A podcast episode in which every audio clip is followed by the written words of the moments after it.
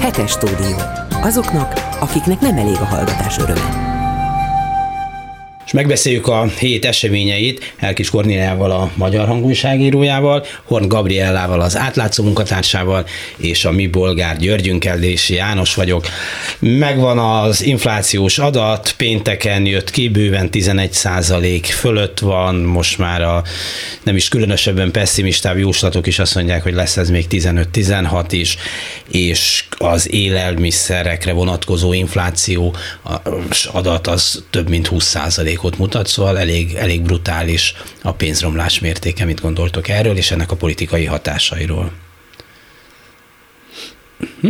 Rosszul vagyunk tőle, szerintem mindannyian leginkább, illetve hát látható, hogy a, az Orbán kormány elkezdett kicsit az agarait visszább vette, legalábbis Brüsszellel szemben. Ennek hatására gondolom megijedtek ők is eléggé, hát nagyon, nagyon nehéz látni, hogy mennek tönkre a vállalkozások, jól menő vállalkozások, pékségek, menő cukrászdák, és gondolom az egy nagyon pici szűk kör, amit én látok, szerintem egészen ijesztő, és az is ijesztő, hogy ugye tudjuk, hogy egy korrupt rendszerben élünk, ahol nem mindig a szakmai felkészültség áll a döntések mögött, illetve a kinevezések mögött, és számomra ezért is ijesztő az, hogy amikor bajba kerül egy ország gazdasága, akkor esetleg nem a megfelelő döntések fognak születni, hanem inkább politikai megfontolásból időnként. Úgyhogy engem ez nagyon aggaszt. Hát arra gondolsz, gazdasági miniszter van egy jó pár, hát valamelyik csak okosabb, mint a többi. Igen, én attól félek, hogy kevés a szerénység, a politikai és szakmai szerénység az élen lévő a vezetőkben, és ezért esetleg elhamarkodó döntéseket fognak hozni. Hát elég, elég rossznak tűnik a helyzetben, én nem vagyok közgazdász, tehát egy hétköznapi emberként, vagy egy átlagos újságíróként látva, az, az ijeszt meg, hogy, hogy nem, nem egyeztetve, nem megfontoltan fognak dönteni, és hát félelmetes a helyzet ennyi. Nem beszélve a kilátásokról, hadd tegyem hozzá, ugye itt arról van szó, hogy a kormány állítása szerint, és nekem egyébként ezt közgazdász is megerősítette szakért, hogy kb. 6%-ot fékez az infláción a benzinástop, meg az alapvető élelmiszerek árának a befogyasztása, de elsősorban nyilván a benzinástop, hogy egészen ijesztő belegondolni, hogy mennyi lenne az infláció, hogyha ezek az intézkedések nem lennének, illetve főleg abba ijesztő belegondolni, hogy ezek meddig tartatóak vajon. És ugye ehhez képest Gulyás Gergely azt mondta a csütörtöki szokásos sajtótájékoztatón, hogy jól megy, ha nem is dübörög, de jól megy a magyar, mélyben jól megy a magyar gazdaság, ami szintén ijesztő, ha ő ezt így gondolja. Hát ez nem biztos, hogy azt mondja, amit gondol mindig. Na, honnan veszed Egy ezt? politikus, ez szinte hihetetlen. Igen. Szóval ugye azt látjuk, hogy egyfelől azt mondják, amit gondolnak, azt gondolják, hogy ez egy háborús infláció. Vagy nem gondolják, csak mondják, nem tudom. De Orbán is elmondta egy beszédében, Gulyás is elismételte, és lát, látható, hogy most már hetek, egy-két hónap óta rátaláltak a megfelelő szó összetételre. Ez az infláció, háborús infláció. Mi tehát békét akarunk, mert ha béke van, minden van, mondotta Orbán Viktor hát némileg kölcsönözve azt az egykori szlogent, ha áram van, minden van, de hát tulajdonképpen beleillik. Ha energia van... Ez a Goerro, te szovjet hatalom plusz áramosítás egyelő kommunizmus? Igen, de hát ezt azért az MVM annak idején magyarította, és ha áram van, minden van. Úgyhogy a lényeg az, hogy háborús infláció. Ez igaz? Nem igaz. Az infláció 2021-ben már tavasszal elkezdett jelentősen erősödni Magyarországon. 2007 7 vagy 21 őszére már 7% fölé ment, aztán az év végére még magasabbra, még a háború előtti utolsó hónapban, ugye február végén robbant ki a háború, akkor már 8,3% volt. Magyarán ez az infláció Magyarországon jóval előbb megindult, mint, amit, mint amikor a háború, és ennek sok oka volt, Hát többek között az, hogy a kormány már korábban, évekkel korábban elkezdte önteni a pénzt a gazdaság ösztönzésére, és bár közgazdászok akkor is figyelmeztettek, hogy egyelőre jól megy a világgazdaság, egyelőre magától is működik a magyar gazdaság, nem kell újabb és újabb ezer milliárdokat beletolni, mert túl fogják fűteni, ez volt a gazdasági szakszó hozzá. És ez Jó, a túl de a világ, ez nem magyar specialitás, hát azért elég de, felé csinálták a világon, igen, hogy igen, tettek igen, a piacba. Ugye ez a, ez a bizonyos pandémia elleni, uh-huh. elleni védekezés, hogy öntsünk pénzt a, a fogyasztókra, főleg azokra, de hát nem mindig tudták megtenni ezt a megfelelő különbségtételt, hogy, hogy kikre öntsük, de Amerikában például Trump adott először talán 1500 dollárt mindenkinek, aztán Biden is adott, hogy ne essen vissza a fogyasztás, ne halljanak éhen az emberek. Nyugat-Európában általában azt találták ki, hogy azok, akik elvesztik az állásukat, azok ne veszítsék, vagy elveszítenék, azok mégis maradhassanak ott, és ezért a munkáltatóknak adtak támogatást, hogy ennyi és ennyi pénzt kapsz, hogy kiegészíts mondjuk 80 ra az illető nem dolgozónak a jövedelmét. Ez működött hosszú hónapokon keresztül, tehát igen, megpróbálták valahogy életben tartani, működtetni a gazdaságot, és életben tartani az embereket. De amikor már jött ki a gazdaság, meg a gazdaságok ebből a pandémia okozta válságból, a magyar kormány egyre tovább nyomta ki a pénzt, és aztán ehhez még hozzájött az, hogy a múlt év második hát a felében ugye, a választások miatt meg kellett tolni kicsit. Jött az extra nyugdíjprémium, is nem lett volna olyan magas a szabályok szerint, mint amennyit adtak, de akkor rájöttek, még ez se lesz elég, meg kell ígérni talán egy második heti 13. havi nyugdíj második hetének a, a folytatását, és akkor, akkor utána a más, az év végén már Orbán Viktor azt mondta, lehet, hogy nem csak második heti, hanem mind a négy hetet ki fogjuk tudni fizetni, így is lett. Jöttek az adóvisszatérítések, a nagy minimálbéremelés, a honvédelmi és ez a fegyverpénz a honvédségnek, rendőrségnek, és így tovább, összességében 1300 milliárd forint. Ez olyan mértékű fogyasztás emelkedést idézett elő. Persze mindenki örül annak, ha egy csomó pénzt kap, pláne ha ez százezrekben mérhető, csak éppen a gazdaság nem bírja el. A Bokros Lajosnak tulajdonított Bómó szerint, mikor a szakszervezetekkel jövedelem növekedésről tárgyaltak, azt mondták, hogy bármennyit emelhetünk, nincs az a növe, jövedelem növekedés, amit én nem tudnék inflációval visszavenni. Hát igen, itt van, visszaveszik, a bevételek nem is olyan rosszak, éppen most jött ki egy ilyen költségvetési adat az elmúlt hónapról, és ott kiderült, hogy a költségvetési hiány most a legutóbb júniusban nem is volt olyan kirívóan magas, összességében ugyan már 3000 milliárd forintnál nagyobb, tehát a második fél évben még lenne 3000 milliárd költségvetési hiány, az azért nagyon húzós volna, de júniusban speciál nem, mert a bevételek nagy mértékben a tervezetnél jobban nőttek, például azért, mert az infláció miatt, hogyha sokat fogyasztunk, 27%-os áfa, ez növeli a bevételeket. Igen, egy részt vissza lehet venni, de az inflációval az a baj, hogy szinte megállíthatatlan, vagy nagyon-nagyon fájdalmas dolog ezt valahogyan leszorítani, mert mindenkinek beleépül a, hát egyrészt a kényszerű gazdasági számításaiba, ha drágább az energia, ha drágábbak az árak, ha emiatt magasabb béreket kell fizetnem, ha egyáltalán mindenki hozzászokik ahhoz, hogy hónapról hónapra nőnek az árak, akkor nekem is emelnem kell, vagy én is emelek, ameddig tudok. A várakozás magas, akkor nagyon nehéz ezt visszaszorítani. Látjuk, tudjuk, hogy ez így volt a 90-es évek második felében is. Talán, bocsánat. Bocsánat, igen, csak azt akartam még hozzátenni, hogy és nagy kérdés, hogy a lakosság ezt meddig fogja bírni, mert ugye valóban az van, hogy nyilván az áfa bevételek nagyon jelentősek, és ezért, mint említetted is, a fogyasztást próbálja most is. Egyébként valószínűleg azzal is, hogy a, a jegybanki alapkamatot nem emeli, tehát hogy a hitelezés ne csökkenjen, gyakorlatilag a hát gyengén tartott forint Most már ezt is emelték, hát emelték ugye 2 százalékkal ezen a héten. A 9 és fél. Úgyhogy, úgyhogy nincs más hátra, tehát el kellett kezdeni emelni a, a jegybanki alapkamatot. Bár most nem az alapkamatot a, emelték, hanem az egyhetes betétet. Mind a kettőt. Mind a kettőt. Mind Én a azt kettőt. hiszem, nagyon mozgástér is lenne ebben, nem gondoljátok? Tehát, hogyha a forintnak Lett a gyengülését, tehát volna. most már nem. Most már nem nagyon. De most még nem úgy van, hogy 13-án vagy mikor lesz, 13-án most júliusban lesz további döntése. Igen, igen. Már miután a legutóbbi drámai kamat emelés után. Vesett a forint árfolyama rögtön. Igen, nem, pár óráig javult, aztán visszatért ugyanoda, gyorsan be kellett jelenteni, de a jövő héten is lesz, úgyhogy nyugalom, nyugalom, de ebből látszik, hogy a, a jegybanki kamatemelések, amelyek ugye végül is a, a kölcsönzést fogják vissza, hogy most akkor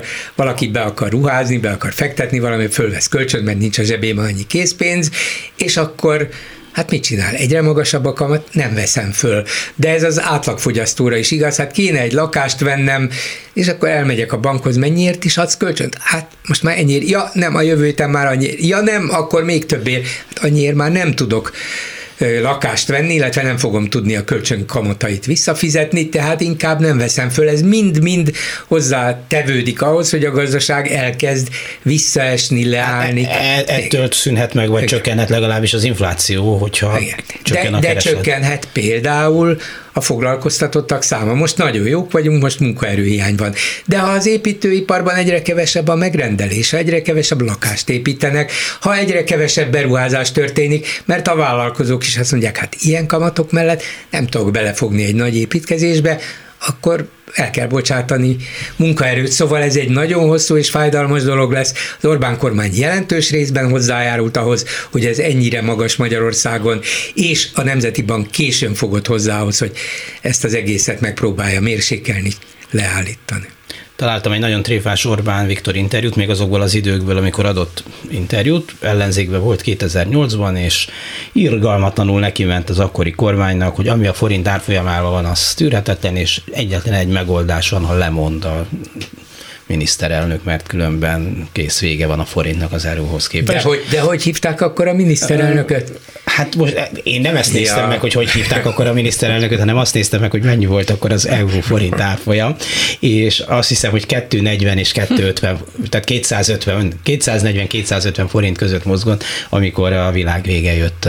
Hát most 400, hát, ami 2010-es választások idején körülbelül 265 forint Igen. volt az euró forint árfolyam, most ugye már a 420 közelébe is került, most azért egy kicsit alacsonyabban van, és megnéztem, hogy a cseh korona, amelyik ugye Csehország szintén nem, nem vezette be az eurót, hanem ragaszkodik a koronához, 2010 tavaszán gyakorlatilag ugyanannyi volt kicsit még, még, gyenge, még, még, még gyengébb is volt a cseh korona az euróhoz viszonyítva, mint most, tehát azóta valamennyit még erősödött is.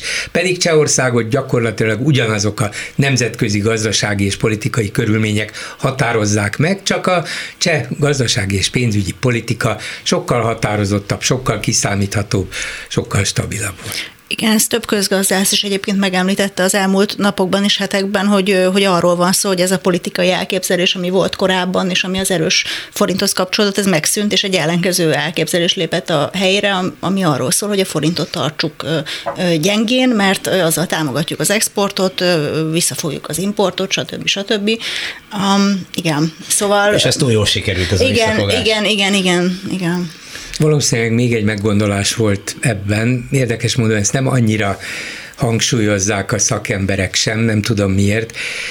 Ugye Orbánék azt nagyon jól érzékelték, hogy a magyar társadalom elégedetlen azzal, hogy alacsonyak a bérek, főleg a, az Európai Unió fejlettebb országaihez viszonyítva. Nyilván ezt nem lehet behozni egyik pillanatról a másikra, de az, azt jól tudták és vették észre, hogy a magyar munkavállaló nem elégedett azzal, amivel a nyugat-európaiak mondjuk egy sztrájk után is Franciaországban sztrájk volt, és végül beleegyeztek egy három százalékos béremelésben. Magyarországon nincs olyan ágazat, amely pláne egy sztrájk után azt mondja, hát jó, akkor sikerült három százalékos béremelést kiarcolni. Hiszen sztrájk sincs. Ugye ez egy másik kérdés, igen.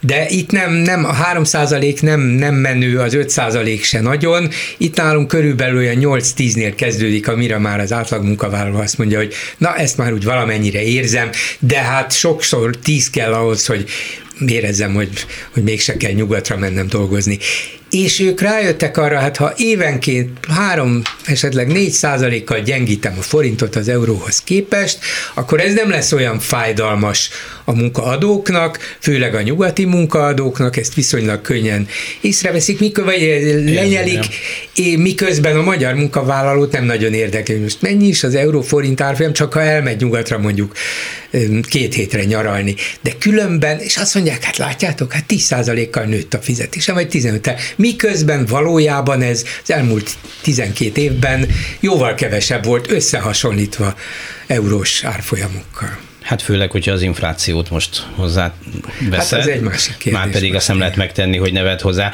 De, de azért az látszik, hogy mennyire tehetetlen a pénzügyi kormányzat a forint árfolyammal kapcsolatban, amiről az előbb érintőlegesen szóltunk, hogy kamatot emelnek, erre egy óra múlva megint romlik a forint árfolyama. Akkor, akkor mi marad most? Lehet, hogy egy picit javult, de hát nagyon kérdés, hogy ez meddig, meddig, meddig marad így. Nyilván fejben már mindenki nem csak mert 400 mondjuk egyszerű szorozni, de 4 10 is, meg 4 20 sem olyan nagyon bonyolult szól már. 4 50 sem lesz annyira. Jó, ne folytasd, igen, igen, tudod, volt ez a vicc, hogy valaki mutat egy 500 forintos, és azt mondja, hogy ez az új magyar egy eurós.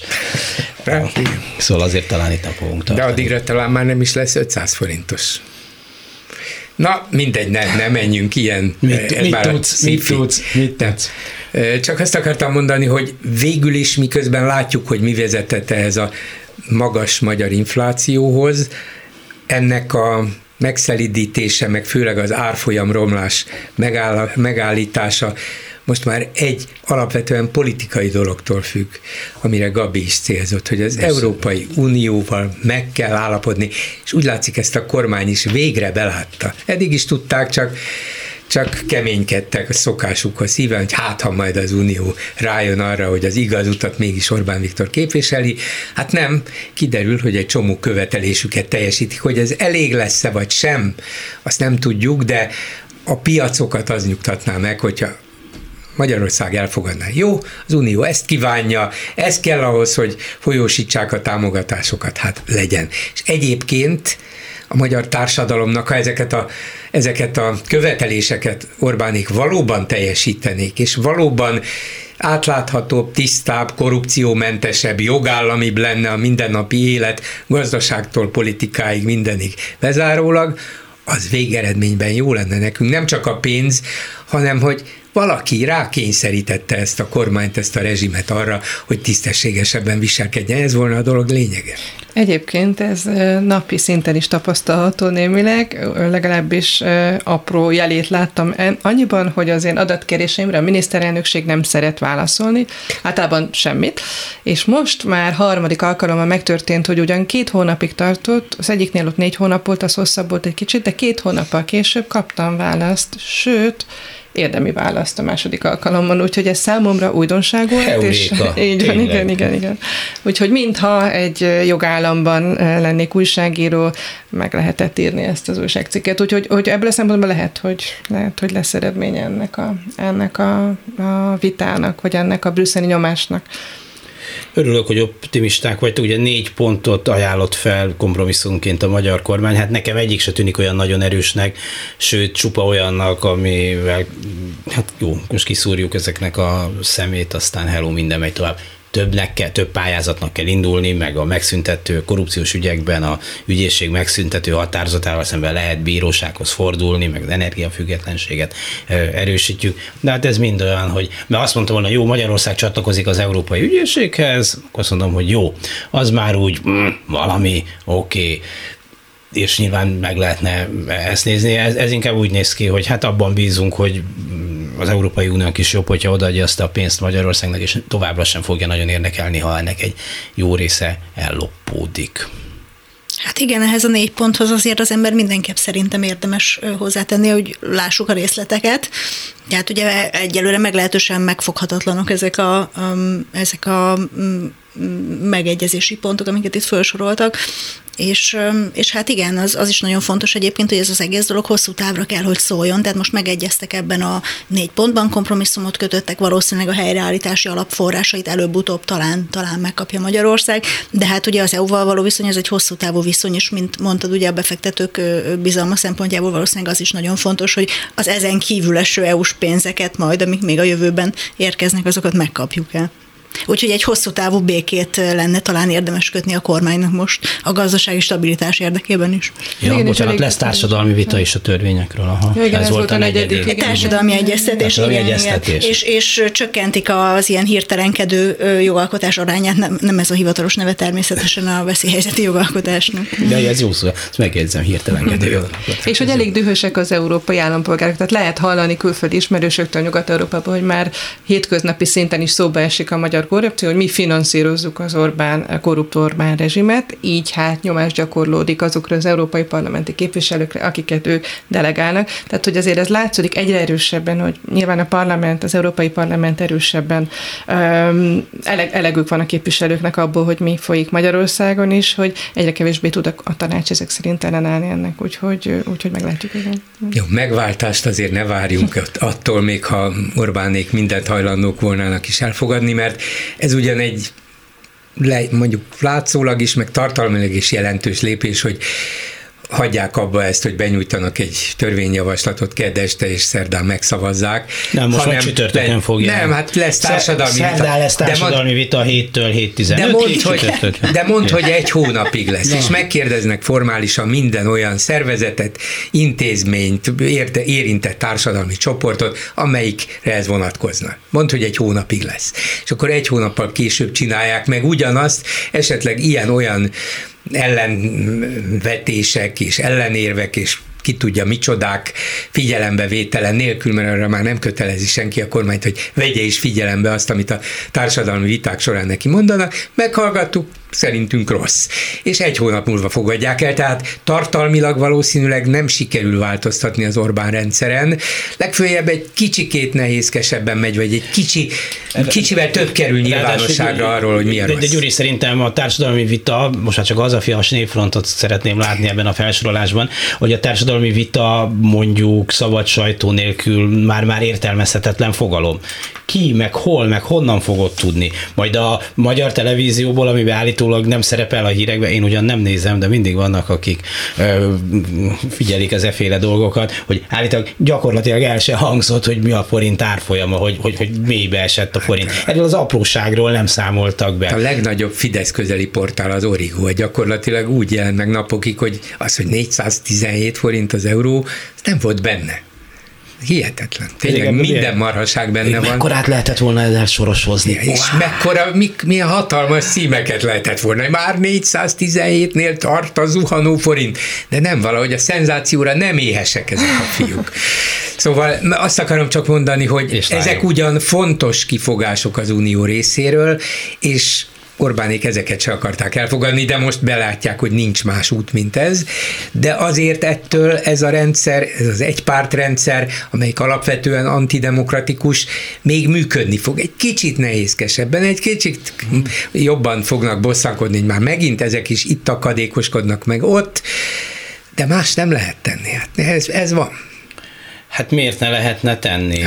Nem, adni pénzt, ugye ja. ez az alternatíva, hát hogy vagy, ne vagy, vagy, vagy olyan feltételekhez kötni, amelyek már érdemi dolgot jelentenek. Mert ha mondjuk ezeket a feltételeket elfogadják, akkor az tényleg azt jelenti, hogy az Európai Uniót nem izgatja, hogy mi történik. Magyarországon ez a pénz bele van dobva, vigye haza Mészáros Lőrinc, ha akarja, minket nem érdekel, egyétek meg egymást, készen van. Akkor jó, ez azt jó jelenti. tudom, a mostani válasz valamikor június végén küldött a kormányválasztó jogállamisági eljárás kapcsán, és ebben levélben nagyon részletesen, tehát a, a kérde, kérdezőlevélben nagyon részletesen adószámokra lebontva kértek számon dolgokat az Unióból, az Európai Unióból, úgyhogy elképzelhető, hogy azért meg lesznek szorongatva kissé. Ezek, Ugye könnyű ezek alól kibújni, mert azt mondják, hogy nem egy, egy céget fogunk meghívni, ugye ez az egyik fő Micsoda kifogás. Mészáros Lőrincnek több hát cége Ez is az, van. Mészáros vagy akkor most meghívják a Mészáros Mindegyik mellett a, a Garancsit is, meghívják a Tiborcot is, meghívják a negyediket is, és valahogy aztán a végén mégiscsak azok fognak győzni, akik közel állnak valamiért a kormányhoz. Igen. De ne, ugye nem tudsz másképp közelíteni a dologhoz. Azt sem mondhatja az Európai Unió, hogy Mészáros Lőrinc többet ne kapjon semmiféle megbízást. Miért? Igen. Milyen alapon? Nem lehet ezt mondani. Ráadásul valószínűleg egy csomó iparágban ő az ő cégei a legnagyobbak Igen. már, mert szépen alá lett, alá lett tolva a dolog.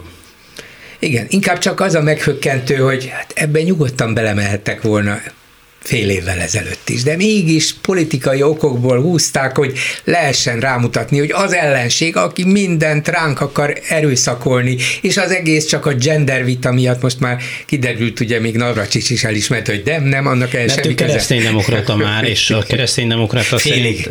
Az egyik fele a kereszténydemokrata ja. néppártban van, a másik fele a Fideszben. Mert tudod, két pártagsága is lehet egy valakinek, aki Fideszes vagy KDNP. Na de Gulyás ezt úgy tálalta, hogy nekik sikerült ketté választaniuk a pénzügyeket és a genderügyeket, ha emlékeztek rá, úgyhogy ez nem, nem az, az uniós szakemberek belátásában, hanem az furcsa lett volna azért, hogyha úgy tálalja, hogy ezt állítottuk, de valójában, mint minisztertársamtól is hallották, nem ez a helyzet. Tehát itt is győztek, tehát ez egy, egy újabb győzelem volt ez is, hogy nekik Még szerencsé, hogy kineveztünk valakit, akinek az a dolga, hogy az Unióval tárgyalni. Ja, most már tudjuk, hogy mit akarnak, eddig nem tudtuk. Hát ez volt, ez hangoztatnak, igen, ugye, hogy homályosak a, a kifogások. Jó, szóval tényleg az az alapkérdés, hogy akkor az volna jó a magyar társadalomnak, hogyha végre egyszer és mindenkor ellene intézve egy ilyen antidemokratikus társaság nem kaphat pénzt.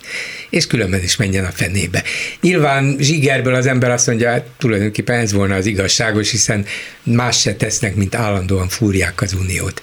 De hát másfelől jobb volna nekünk valahol az unión kívül. Van élet, ott is tudjuk, csak rosszabb ugye itt azért mennek a magas labdák, mintha ellenzék nem is lenne. Vagy biztos van valahol, de hát mi történik? Itt egy, azért egy súlyos pénzügyi, gazdasági válságban van az ország. Azért is kellene az ellenzék, hogy fölmutasson valami változatot, valami alternatívát. Ti, ti láttatok ilyet mostanában?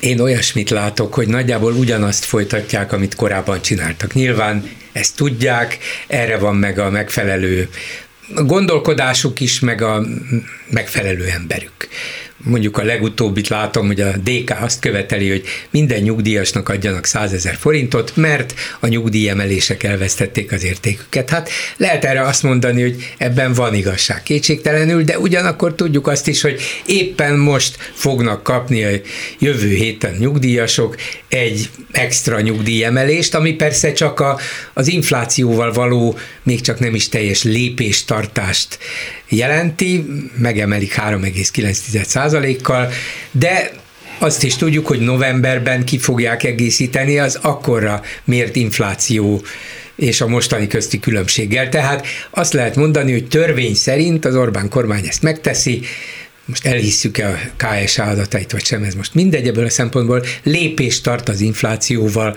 a nyugdíjak emelése.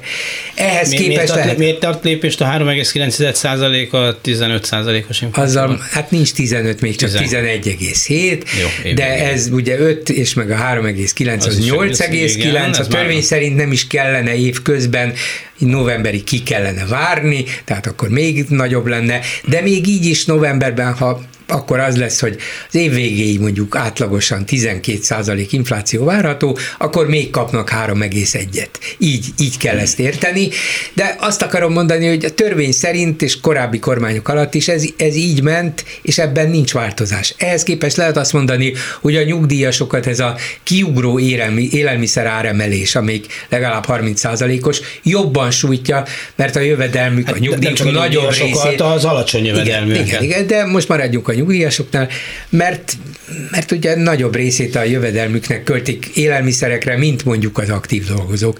Igen, biztos. Tehát ebből a szempontból azt mondom, hogy a DK 100 ezer forintot adjunk mindenkinek. Javaslata értelmes, igen. Csak ez nem egy igazi átfogó ellenzéki válasz arra, hogy mit kellene csinálni ebben a helyzetben. Oda kellene állni és azt mondani, hogy azonnal megegyezni Brüsszellel. Nem csak azért, mert ez így tisztességes, így volna jó az országnak, hanem mert megmenteni az országot és a gazdaságot a még súlyosabb következményektől, és három-négy ilyen dolgot kiválasztva, nem egyenként, nem külön pártközleményekben, hanem bár szétesőben az ellenzék azt mondani, a közösen, az nagyon mi jó. így gondoljuk. A Lehel piacon ott álltak az emberek valamelyik nap, és olvasták mind a pártközleményeket, egyszerűen nem is megnézték ja, meg, hogy megjött a krumpli. Így van. Hát a pártközlemény az... Ott rohadt meg a krumpli, ott rohadt meg a krumpli mert megjött a pártközlemény, és senki nem ért rá. Erkis Kornéliával, a Magyar Hangújságírójával, Horn Gabriellával, az átlátszó munkatársával és Bolgár Györgyel beszéljük meg a hét eseményeit. Dési János vagyok. Valamelyik a sok gazdasági miniszter reális emberből azt mondta, hogy na a közférában most nincs fizetésemelés, mert arra, arra ugye nincs pénz, meg különben is hát vissza kell fogni a költekezést. Gyuri már említette a nyugdíjasokat, itt vannak a, a pedagógusok, a rendőrök, és meglepő módon még az orvosok is, meg az egészségügyi dolgozók is, ugye az orvosok kaptak azért egy viszonylag jelentősebb fizetésemelést, de hát sorba jönnek a hírek, hogy itt bezár egy szülészet, tessék visszatartani, mert most nyári szünet van. Nem szülünk, ott, egy, ott a műtéteket kell elhalasztani, megint persze van ötlete a kormányzatnak, de ez majd a következő kérdés lesz, hogy el kell venni a önkormányzatoktól, amit még lehet, és akkor majd biztos jobb lesz a helyzet. De hogy, hogy, hogy miközben, és ez nyilván csak egy szimbolikus jelentőségű dolog, mondjuk a minisztereknek, vagy a miniszterelnöknek megemelik, vagy a házelnöknek a fizetését, ami a költségvetés egész szempontjából nem, nem, nem létező ö, dolog, de mégis csak egy gesztus. Azt mondják a közférában dolgozóknak, hogy hm, ti meg így jártatok, miért nem lettetek miniszterelnökötök? Annyit értek, amennyitek van, vagy most már nincs. Gabi. Elképedés mindig, tehát ez, ez tényleg vérlázító szerintem egy ilyen helyzetben emelni, és most tudom, ez a, az arcátlanságot és magabiztosságot mutat a kormány részére, hogy ezt megmerték lépni, és talán még az is elhangzott az érvekben, ugye, hogy az európai hasonló pozíciójú politikai vezetők fizetéshez képest, de hát hol vannak az a magyar más pozícióban dolgozó emberek fizetései az európai? Szóval ez teljesen, szerintem, szerintem ez elfogadhatatlan, de ugyanakkor tehetetlennek érzem magam ezzel kapcsolatban. Tehát nem oké egyáltalán. Akárhogy is picitétel, de úgy érzem, hogy arcul csapása azoknak a tömegeknek, akik én el sem tudom képzelni, hogy tehát több millió ember fogalmam sincs, hogy hogyan fizetik ki a számláit a hónap végén. El tudom képzelni, hogy ez figyelem elterelés, teljesen el tudom képzelni, hiszen egyébként tényleg egy politikai szempontból irracionális dolog, azt gondolom. Um, szoktak ilyen jellegű hibákat csinálni, szokott a Fidesz ilyen jellegű hibákat csinálni, de, de azért azt gondolom, hogy ez túlságosan evidens pofon volt, amiben beleszaladtak, hogy egy ilyen helyzetben ráadásul a duplájára, tehát ami így még úgy is hangzik, hogy az ember mindenféleképpen odafigyel rá.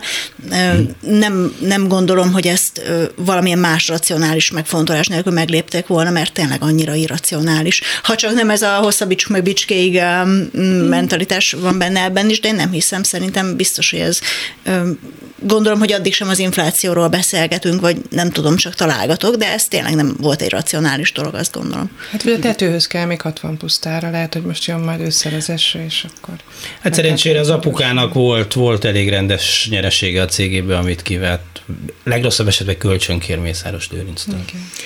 Már azt nem hiszem, hogy ez figyelemelterelés lett volna, inkább azt hiszik, hogy hát nem.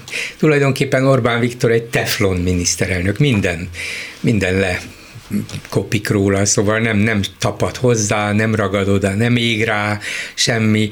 Hát miért nem, miért ne csinálni? Azt lehet belőle kihozni, hogy látjátok, eddig milyen olcsó volt a miniszterelnökünk, ilyen olcsó, megkaptátok nem a világ többet. legjobb. Nem is, nem a világ is legjobb nem, a világ legjobb miniszterelnöke Boris Johnson saját szíves közlése szerint, nem, nem Orbán. És ez volt a legkisebb hazugsága az összes közül. A többibe bukott bele, de érdekes, azért a hazug embert még Nagy-Britanniában előbb utolérik, mint a sánta kutyát. Hát őt elég csúnyán. Már nem is először. Igen, igen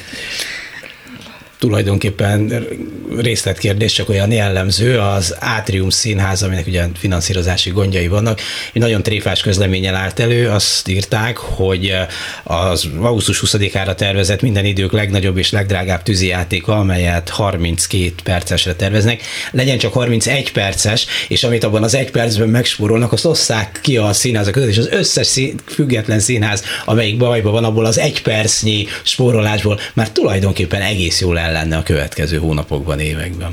Minden időkért, tehát legnagyobb, legdrágább tűzijátéka.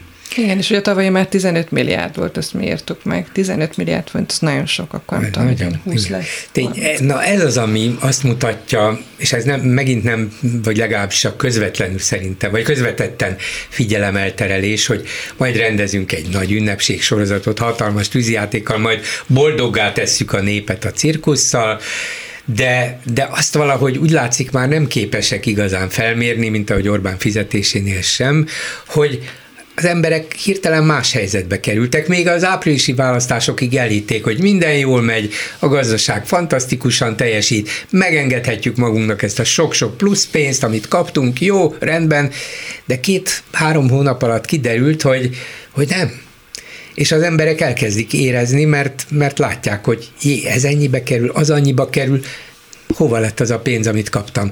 És ha ez így van, akkor kell nekünk egy ekkora tűzijáték, kérdezi meg valószínűleg egyre több ember, de ők még mindig büszkén verik a mellüket, hogy ez lesz az e- legnagyobb európai, vagy a világ legnagyobb tűzijáték, mert azt hiszik, hogy ettől a büszkeségtől dagad a magyar ember kebra. Hát a, a kenyért és cirkuszt program azért sok száz vagy ezer év óta bejönni látszik általában.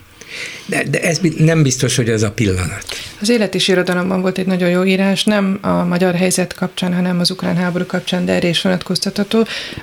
Joe Forgás, aki egyébként Forgács József magyar számzású, ausztrál szociálpszichológus, és ő azt írta, hogy ezek a, a, a, törzsi, szem, a, ugye a törzsi szemlélet e, szerint e, kovácsolják össze ezek a dolgok, a, a, akkor is, ha ez e, rossz nekünk, de összetartozunk és erősödik, és össze, erről van szó egyszerűen, hogy nem, nem is törődnek azzal az emberek, hogy, hogy, hogy ennek milyen következményei vannak, hogy elszórunk 20 milliárdot mondjuk egy tűzjátékra, de egyfajta erkölcsi bizonyosságot igazunk van, ez lesz erősebb, megmutatjuk, hogy milyenek vagyunk. Tehát valami ilyesmi lehet mögött, én kezdem ezt érteni. Nem Kinek van tűzijátékgyártó cége?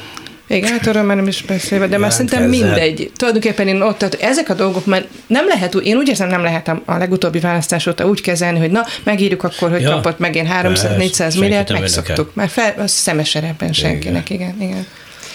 Persze, ezek ilyen közösségteremtő, közös ünnepet, ilyen még nagyobb ünnepet, mert mi még nagyobbak vagyunk, és ja, még az odáig rendben van, hogy igen, ünnep, és igen, legyen, izé, jöjjön a guruló, De hogy a legnagyobb. A guruló turul, és a koronaúszon a Dunán, és a mit mi van ennek hagyománya, legyen, hát most jó, nem, nem ez a probléma, hanem hogy demonstratíve valóban meg kell mutatni, hogy pénzidögivel.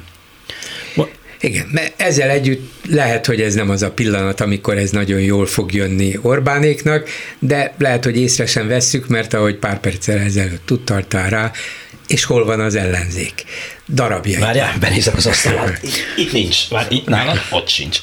Elég uh, pont elférni, hát, Elég nagy az asztalunk. Nem akkora nagy asztal, de elég nagy asztal. Ugye tudok még egy-két példát mondani, ugye a költségvetés módosításából az látszik, bár nem tudom, hogy mit számít, hogy mit, mi van a költségvetésben, úgyis annyit módosítják, amennyit akarják, hogy nő a sportra és a kormány saját kommunikációjára fordítható összeg sok-sok 10 milliárd. Az, hogy a titkosszolgálatokra és 50%-kal nő a, a pénz, azt mondjuk meg lehet magyarázni valóban az ukrajnai háborúval, ha tényleg arra költik, és nem feltétlenül arra, hogy újságírókat, figyel, hogy újságírókat is, meg ügyvédeket, meg politikusokat figyeljenek meg a Pegasus programmal, akkor azért ez egy megmagyarázható dolog. Jó, azzal nincs mit kezdeni, de mondjuk a, a, a sport és a kormányzati kommunikáció most azt lehet csinálni. Most és mindörökké. Sajnos elkanyarodtunk a közalkalmazottaknak a helyzetétől, amit, amit, amit, amit említettél az elején, de ez ide kapcsolódik, hogy igen, tehát, hogy valamilyen választás nyilván van abban a tekintetben, hogy mi az, amire költünk, és a másik meg sajnos az, hogy az egész régiónkra jellemző. Ezt ö, akkor mondta nekem egy szakszervezeti tisztségviselő, amikor pont a mm, pedagógus sztrájk, azt hiszem Horvátországban talán meg nálunk is, hogy az első dolog, amihez hozzányúlnak, hogyha valamilyen válságban is megszorításra van szükség, szükség, az a humán szféra, illetve az az, amit akkor is elhanyagolnak, a gazdasági növekedés van, és ez meg azt gondolom, hogy egy olyan, olyan törvényszerűség, amiből ki kellene és ki lehetne lépni. Hát Finnország például kilépett, ugye ismerjük, hogy az oktatási reformjuk közmondásosan sikeres, és, és, és ki is tudtak ezzel a dologgal ugrani. Tehát azt gondolom, hogy egyszerűen csak el kéne szakadni ettől a sztereotípiától, hogy, hogy a humán szféra az első, amit megszorítunk és az utolsó, amit kikorrigálunk. Nyilván ott van sok ember, tehát ott a kis pénz és nagy pénz lesz a végén a költségvetés szempontjából persze. Hát ez az egyik szempont, a másik pedig az, hogy ha, ha oda nem adnak pénzt, akkor lehet, hogy lesz egy kis elégedetlenség, de attól még nem fog csökkenni a gazdasági növekedés. Ha odaadnak nagyon sok pénzt, attól nem fog megnőni a, a gazdaság, és nem fog egyik évről a másikra két-kettő helyett 5 kal fejlődni.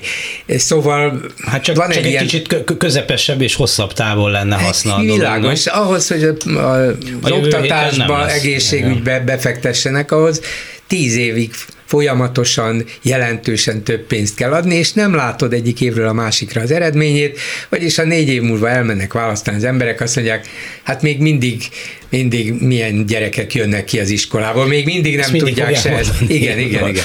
De ugye nem látni a közvetlen eredményt, Igen. és most egy kicsit jobban meggyógyultam, mint négy évvel ezelőtt, ez sem Hát igazán. vannak, amit látsz, hogy a várólista mekkora, hogy le, leszakadt-e a csempe, hogy, hogy bezárálja a szülészet, amire az előbb beszélünk, tehát azért vannak feltűnő jelenségek. És nem izgatták az embereket Nem. annyira idén áprilisban sem.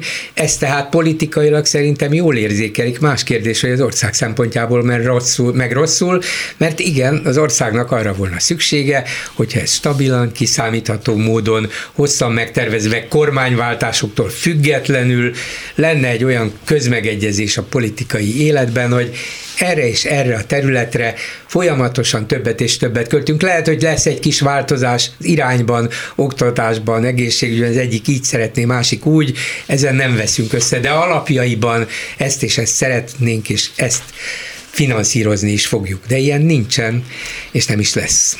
Ha már a miniszter... Csak egy párt lesz. Már olyan És volt? akkor maga. Igen, igen. Van. Vagy van. Bár ez az egy-kettő, mint Navracsics Tibortól megtudtuk. Aha, ja. Mondjuk az NDK-ban is azt hiszem több párt volt a régi időkben, sőt talán még a kommunista Lengyelországban is, tehát végül is ez- ezeket az akadályokat meg lehet ugrani. Hogyha már a miniszterek jövedelméről volt szó, hogy a kormány tájékoztatón, vagy mi a csodán megkérdezték az ott fellépő minisztert, hogy mit szól az, hogy az egyik kollégája osztalékból, méghozzá azt hiszem a kaszinókból, amik ugye koncepciós dolgok, valami több milliárdos ha- ha- hasznot húzott ki szerényen, és az, azt a szellemes választ adta, hogy ezek már akkora nagyságrendű pénzek, amelyekkel át ő fel se tud fogni, amit persze nyilván Wagner úrtól tanult, aki azt mondta, hogy fiam, nem mondja azt nekem, hogy ezer dollár, mert az csak a számtan példámban van, mondja az csak, hogy 10 dollár, mert azt tudom mennyi. De hát azért mégse ez a válasz, hogy most éppen miniszter, és majd utána mesélek erről egy kis anekdotát is nektek. Mindjárt, csak hogy mondjam, Utána? Nem, el tudom most is mondani, hogy Albániában a múlt héten nagy botrány tört ki, mert hogy egy sajtótájékoztatón egy újságíró kérdéssel provokált, a külügyminiszter asszonytól kérdezett valamit, és Edi Ráma miniszterelnök azt mondta, hogy maga pedig három hónapig nem jöhet kormányzati sajtótájékoztatóra, és tanulnia kell, hogy hogyan kell viselkednie, és hát persze zárójel, az ottani kollégák napokig, sőt még lehet, hogy most is tiltakoznak, és nagy botrány van belőle, és tüntetések a miniszterelnök hivatal előtt, szóval nem azt mondják, hogy hát ki lett tiltva, így járt, amint Magyarországon szokott lenni. Na és az volt a botrányos és provokáló kérdés, hogy Albániában a korrupció visszaszorítására hoztak egy etikai szabályt, egy törvényt, amely a miniszterekre úgy vonatkozik, hogy nem találkozhatnak üzletemberekkel négy szem közt, csak úgy, hogyha két kormányzati köztisztviselő is tanúként ott van. Így azért nehezebb lezsírozni a dolgokat, szerintem akkor se lehetetlen, de azért már mégis egy fokkal nehezebb, meg valami látványos dolog, hogy mi nem engedjük a korrupciót. És a kolléga azt kérdezte, hogy a külügyminiszter hogy ezek szerint a férjével rendszeresen csak tanúk előtt találkozik, mert hogy a férje az egyik legnagyobb idegenforgalomba beruházó üzletember, és hát Albániában elég nagy pénzt tesznek, állami pénzt is tesznek a, a turizmusba. Érted? Szóval megkérdezte, nem, először is van egy ilyen, Albániában van egy szabály a korrupció ellen, ezek szerint, valamit kitaláltak, egy kolléga megkérdezi, és hogyha az egyébként szociáldemokrata miniszterelnök kitiltja, akkor ebből óriási botrány lesz. Én még jó tíz évvel ezelőtt egy napilapnál dolgoztam, és elkezdték kitiltani a parlamentből a kollégákat, és így felhívtam a többi újságnál, vagy internetes lévő kollégáimat, hogy valamit csináljunk közösen. El tudjátok képzelni a válaszokat. De ezt nagyon kellemes hallani, hogy ezt mondod János, mert annak idén bennünket is elutasítgattak sajtótájékoztatókról, miniszterelnök és egyéb kormányzati sajtótájékoztatókról, és hiányoltam ezt egyébként, ha jól tudom, a magyar hangot is. Igen. És hogy én akkor nagyon hiányoltam ezt, és én akkor írtam is kollégáknak, hogy ti mehettek erre, nem, és hát nem nagyon volt reakció, úgyhogy Á, legalább ez egy kicsit csökkenti azt az akkori rossz érzést, hogy ezt elmondtad. A arccal a vigyázó szemünket tiranára vessük. Szóval milliárdos osztalék állami koncessziókból. Hát azzal az a kellemetlen, hogy, hogy kiderült, hogy két nappal a kinevezése után vette fel az osztalékot, ha jól tudom, úgyhogy az elég, eléggé kellemetlen helyzet. Aznap ért rá, hogy beugorjon a bankba. Hát biztos, igen, egészen biztos ilyesmi volt, úgyhogy mert ugye ez volt a kérdés, hogy akkor, ha előtte, akkor ez még oké okay lehet, hát így is, így is meg fogja úszni. Nem hinném, hogy komolyabb következménye lenne Szalai Bobrovnicki miniszternek. Meg önmagában is kellemetlen egyébként szerintem, tehát hogy ő nyilván ígéretet hogy ezeket az összeférhetetlenséget megszünteti, legalább azt, hogy ezt nem tudjuk még, ha jól tudom, hogy teljesen megszüntette őket, de önmagában az, hogy az önmagában szerintem nem volna probléma, hogyha egy miniszter egyébként tehetős és az üzleti érdekeltségeiből gazdagodott meg, de hogy ő, mint mondtátok, jó részt, ha jól tudom, akkor teljesen nem vagyok tisztában vagyon összetételével, de jó részt koncessziókból. Hát ez, a, ez, ez igen, is. Ez, osztalék, ez az igen, ez, ez a kaszinó, ez a, egyértelműen a másik nagy akvizíciója az a csehországi repülőgépgyár, amit óriási bankhitelből vett meg nem a saját pénzéből. A bankhitelt nyilvánvalóan kormányhoz közeli banktól kapta, és, talán a harmadik ez a Dunakeszi járműjavító, amiben érdekeltsége volt, ott se saját pénzből ment ez alapvetően. Én nekem az a feltételezésem az ő esetében is, meg a többiekében is, hogy alapvetően így a kormány, az állam, a Fidesz finanszírozza meg az általa kiválasztott oligarchák magántulajdonosi belépését a piacra, odaadjuk neked, és aztán te majd visszaadod, vagy ha kell, ha kérjük, vagy, vagy azt csinálod vele, amit mi mondunk, és amire mi kérünk. Hát ez nyilvánvalóan kivesz magának egy ilyen repülőgépgyárat, aki tudja, hogy a kormány, az állam ezt mire akarja használni, és egy ilyen összejátszás kell, hogy legyen. És hogy a kaszinókat ki kapja, és mire, és mit csinál utána az osztalékkal, nyilván megmondják azt is. Te mehetsz magadnak remek öltönyöket, nem, nem buggyosodik a nadrág, nagyon szép anyagból van. Hát csak egy telex cikkre, ami igazán jó indulatú volt a miniszterelnökkel szemben, mert tulajdonképpen arra futott ki, hogy valószínűleg itt a Szabóval van a probléma, hogy nem, nem ne, tényleg, hogy ne Orbán Viktoron verjék el a port, hogy mennyire nem vigyáz arra, mert hogy... Mert nincs. Nem, de hát valós, azt mondom, hogy ezen egy, egy stylist, vagy Szabó régebbi nevén mégiscsak könnyebben segíthetne, és, és adhatna tanácsot, tehát egy speciál nem Orbán Viktor Viktorban a nadrág de, szóval a legkevésbé. De, de a honvédelmi miniszter az fedhetetlenül elegáns, végül is Londonban volt nagykövet, tudja, hogy mit kell csinálni, például helikopterre szállni és elröpülni Szilvásváradra, hogy megtekintse a huszárokat, mert védeni kell a hazát, és Ez a, milyen, magyar, a magyar huszár védi a legjobban a hazát és Tehát a Azért, hogyha belegondolsz, hogy egy, egy viccújságban azt olvasod, hogy miközben Magyarország határain egy szomszédos országban egy nagyon súlyos, véres és kegyetlen háború folyik, a honvédelmi miniszter helikopterrel megy huszárlovakat nézni. Igen. Jaj. Igen, hát hihetetlen tulajdonképpen, de látványpolitizálás folyik, és alapjában igen, és ezzel a látványjal vonják el a figyelmet például akár arról is, hogy pénteken beszélünk, ma derült ki, hogy a magyar hadsereg főparancsnoka Igen. Ukrajnában járt, Na, de nem kérdezni. egy magyar, egy hivatalosan bejelentett, a magyarok által bejelentett úton, hanem ez is az ukránoktól derült ki, persze tudhatták volna, hogy ki fog derülni. Biztos tudták, és esetleg a Honvédségnek volt valami honlapja, amin valami rövid hír meg is jelent. Később meg is jelent, vagy aztán a kievi magyar követség tette közzé ezt. Mindegy, a dolog lényege az, hogy legalább elment. Ez egy fontos dolog. Én azt gondolom, hogy ezt nem eltitkolni kell, hanem azt mondani, hogy látjátok, segítünk, még akár katonai egyeztetés is folyik kettőnk között.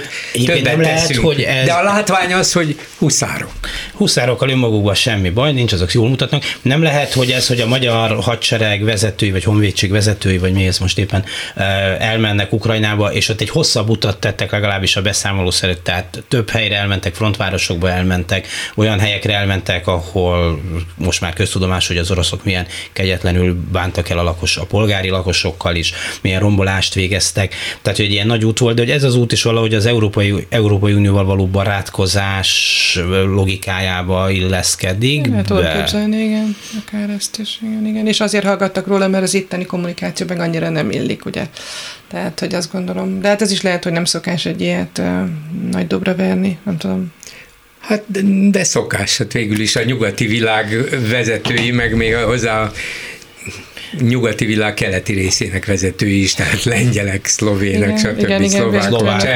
Hát ott ugye azért miniszterelnök, és, miniszterelnök és államelnök igen. utaztak. Amerikai védelmi miniszter, tehát és beszokták ezt jelenteni. Mm. De azt mondom, végre egy pozitív dolog. Hát ez az első tulajdonképpen, ami azt jelzi, hogy legalább az üres dumán egy fokkal túlmennek, hogy valamit, lehet, hogy valamit tudunk segíteni, akár katonailag is, csak ez szembe megy azzal, a, azzal az igazán hát ilyen népámító és, és erkölcstelen szövegen, hogy mi, mi csak a békét akarjuk, és humanitárius segét azt megadunk, de hát ha mi fegyverrel támogatnánk őket, akkor a kárpátaljai magyarokat tennénk ki veszélynek.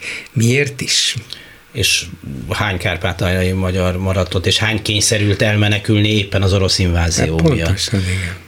Hát igen másfél percünk maradt úgy nagyjából, sorra szűnnek meg a kormánypárt által kitartott médiumok, éppen a héten talán a nyomtatott magyar hírlap szűnt meg, én négy vagy öt jó évet töltöttem, ott nem ennél a lapnál, csak a címe volt azonos ezzel, a tartalma egész más volt, hiszen az egy igazi liberális lap volt. De hát itt látszik, hogy most a bulvárpiacon, a tévéken átrendeződés van, és a, hogy szokták mondani, hasznos idiótáknak most kicsit nehezebb lesz. Nagyon szomorú ez a, nagyon szomorúak ezek a fejlemények szerintem. Az nyilvánvaló volt, hogy nagyon sokat költ a kormány ezekre a médiumokra, és, és nyilvánvaló volt, hogy itt is szükség lesz karcsosításra. Amit szomorúnak találok ebben, hogy például a Magyar Hírlap esetében ez tök jó példa, egy állatorvosi ló, nagyon látszik az, hogy, hogy mi történik akkor, hogyha a médiát politikai vállalkozásként, befektetésként, presztízs termékként vásárolja és üzemelteti valaki, hát ugye ez történik. Tehát, hogy ha nem médiavállalkozást üzemeltet, hanem politikai vállalkozást, ha nem törekszik üzleti fenntarthatóságra, hogyha nem veszi komolyan azt, hogy, hogy ő médiát csinál, és nem pedig politikát, amire valószínűleg a politikától vár forrásokat, akkor, akkor ilyenek történnek sajnos. Tehát, hogy a magyar hírlap is ugye mondtad, hogy egy olyan újság volt, amit kedveltél, ahol szívesen dolgoztál, történt sok fordulat, és most mi a vége a történetnek? Hát akármit is gondolunk a mostani magyar hírlapról, az a vége, hogy egy újság megszűnt gyakorlatilag, mert alig hiszem, hogy egy print lapot azt újra lehetne csak Á. úgy indítani. Tehát, nem is lehet, meg nem is érdemes valószínűleg. A példány számáról se tudtunk, nyilván már erőteljesen lecsökkent. Valószínűleg nem volt egy nagy szám. Igen, tehát hogy így, így lett vége egy történetnek, sajnos. És akkor még hozzávehetjük a korábban, most mindenféle idézőjel nélkül dicsőséges világgazdaságot, azért az a Igen. magyar sajtótörténetben. Vagy a figyelő. A figyelő szintén egy, egy alapos, függ, még, még a kádári időkben is egy, egy olyan lap volt, amelyikben lehetett azért az igazságról, vagy igazsághoz közeli Abszolút. dolgokról olvasni, hát még aztán és hát ezek, ezek mind lényegében párt kiadványá váltak olyan időkben, amikor elvileg sajtószabadság kellene, hogy legyen, de nincs de azért kis szigetekben még van sajtószabadság. Köszönöm szépen, hogy elmondtátok. Erkés Kornéliával, a Magyar Hangmunkatársával, Horn Gabriellával, az átlátszó újságírójával, Bolgár Györgyel és Dési János beszélgettem veletek. A műsor készítésében közreműködtek Lantos Dániel, Kemény Dániel, Balok Krisztián, Gárdai László, Herskovics Eszter, Turák Péter, Selmeci János, a szerkesztő Csernyánszki Judit nevében is köszöni a figyelmüket, Dési János, a viszont hallásra. A hetes stúdiót a Klubrádió közéleti politikai magazinját hallották.